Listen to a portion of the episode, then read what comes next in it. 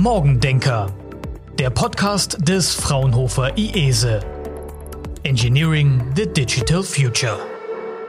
Hallo zusammen, hier ist wieder Isa, die Jubiläumsbotschafterin des Fraunhofer IESE. Schön, dass ihr reinhört. Wenn man heutzutage etwas über künstliche Intelligenz in den Medien liest, dann ist auch häufig von Data Science die Rede. Doch um welche Daten geht es überhaupt? Und was haben die beiden Dinge miteinander zu tun? Um das aufzuklären, begrüße ich heute meinen Kollegen Dr. Andreas Jetlitschka. Er ist Department Head Data Science am Fraunhofer IESE. Hallo Andreas, schön, dass du heute Zeit für uns hast. Hallo Isa, schön hier zu sein. Ja, wörtlich heißt Data Science ja Datenwissenschaft. Aber was bedeutet das jetzt genau? Ja, es steckt schon so ein bisschen im Namen drin. Also Datenwissenschaft, wenn man es in die drei Blöcke auseinandernimmt, haben wir genau das, also eben aus Daten Wissen zu schaffen. Und dafür gibt es eben aus dem Data Science raus eine systematische Vorgehensweise, wie man das erreichen kann. Ja, bei Data Science geht es um die Art und Weise, wie eben Daten verarbeitet werden, wie sie aufbereitet werden müssen, um sie verarbeiten zu können und wie sie dann auch analysiert werden und eben aber auch dann den Kunden oder den Menschen, die Interesse an den Ergebnissen haben, auch wieder dargestellt werden, also Visualisierung von den Daten. Und wie werden die Daten visualisiert? Kannst du da ein Beispiel geben? Ja gut, also visualisieren gibt es unterschiedlichste Varianten natürlich. Äh, man kann von einfachen Boxplots äh, ausgehend hin zu solchen Radarplots, äh, was man auch schon im Fernsehen öfters gesehen hat. Man kann reinzoomen in solche Plots, um sich Details anzeigen zu lassen. Also da kann man unheimlich viel Aufwand drauf reinstecken, die Visualisierung, was aber auch super wichtig ist, weil nur eine Visualisierung, man sagt ja nicht umsonst, ein Bild sagt mehr wie tausend Worte äh, bringt dann eben die Botschaft rüber. Wobei man dann natürlich auch tausende von Fehlern machen kann. Äh, da gibt es auch schöne Bücher drüber, wo drin eben steht, wie man äh, mit falschen Visualisierungen eben auch Verzerrungen in die Analysen reinbringen kann. Ja, und was hat Data Science jetzt mit KI zu tun, besonders auch mit Dependable AI, worüber wir ja in der letzten Folge schon gesprochen hatten? Ja, Data Science liefert uns eigentlich das Werkzeug und so einen methodischen Baukasten, würde ich sagen, um eben dann tatsächlich KI zu bauen weil eben mit dieser Systematik, die uns Data Science liefert, dass eben dieses Wissen aus den Daten extrahiert wird und KI bedeutet ja, dieses Wissen nicht nur zu extrahieren, sondern tatsächlich in einen Gesamtprozess einzubinden, wo dieses Wissen dann zum Beispiel verwendet wird, um Entscheidungen zu treffen oder Entscheidungen vorzubereiten zumindest. Und damit ist Data Science eigentlich die zentrale Kompetenz, die ich brauche, um eben solche KI-Systeme mit aufzubauen.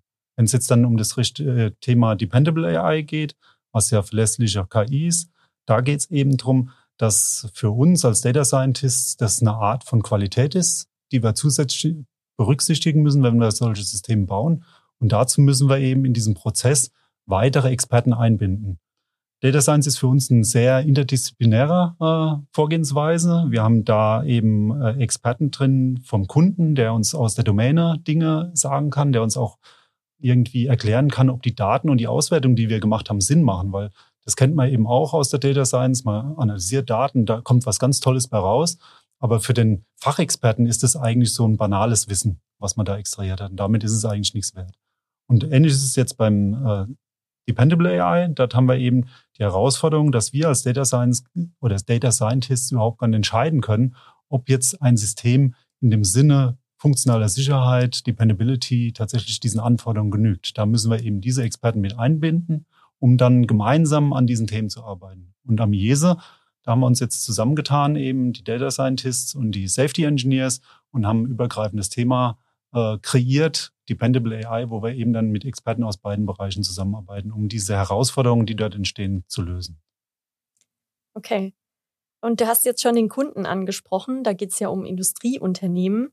Ähm, wie sollen denn jetzt Unternehmen ihre Daten optimal aufbereiten, ähm, um sie auch für KI-Anwendungen nutzen zu können?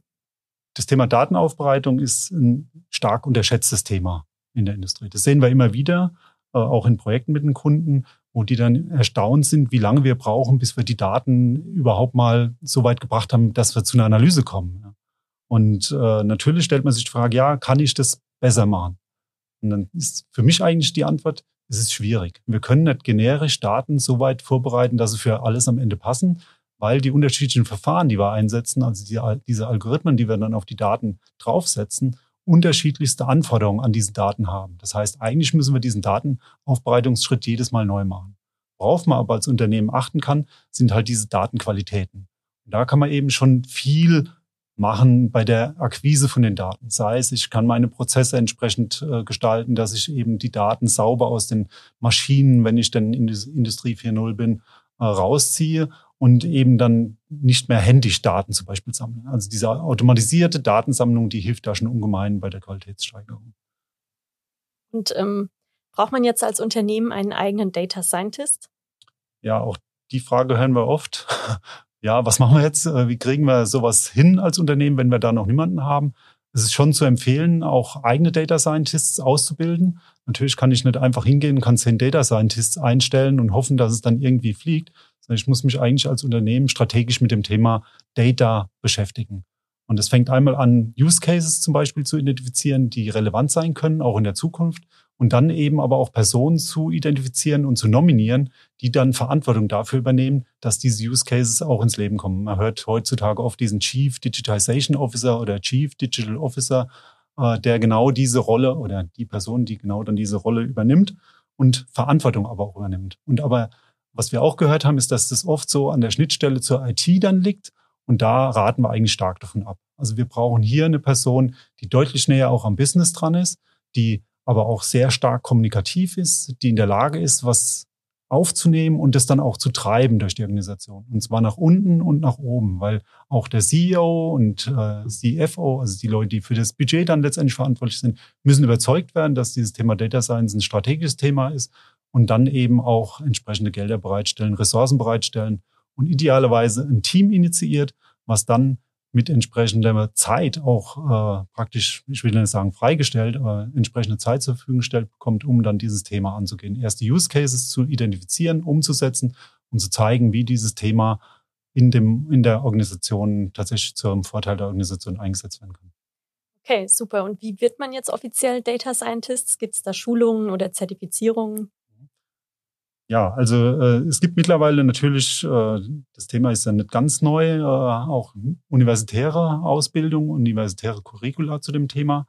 Äh, aber in den letzten Jahren hat die Fraunhofer Gesellschaft hier gemeinsam mit der Allianz äh, Big Data und Künstliche Intelligenz ein Schulungsprogramm aufgesetzt, in dem mehrere Schulungsmodule äh, verfügbar sind. Die sind sowohl fachlich orientiert, das heißt, ich kann mich dort zum Data Scientist Deep Learning ausbilden lassen oder eben auch domainspezifisch, äh, wo ich mich dann auf das Thema Life Science zum Beispiel äh, ausbilden lassen kann.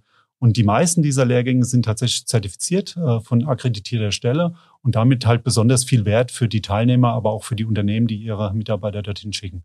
Und es ist so erfolgreich, dieses Programm in, der, in dieser berufsbegleitenden Weiterbildung, dass wir lange Wartelisten haben.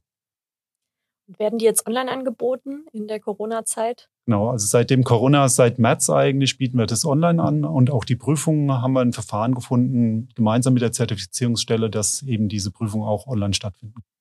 Wie lange dauert die Ausbildung? Der, der Basiszertifikat sind fünf Tage äh, und dann eben ein Tag für die Prüfung. Die anderen äh, Seminare, das ist unterschiedliche Länge. Das, das geht von zwei Tageskursen bis vier Tageskursen, jeweils mit Zertifikatsprüfung on top. Okay, und abgesehen von diesen Schulungen, was bietet das Fraunhofer IESE noch an?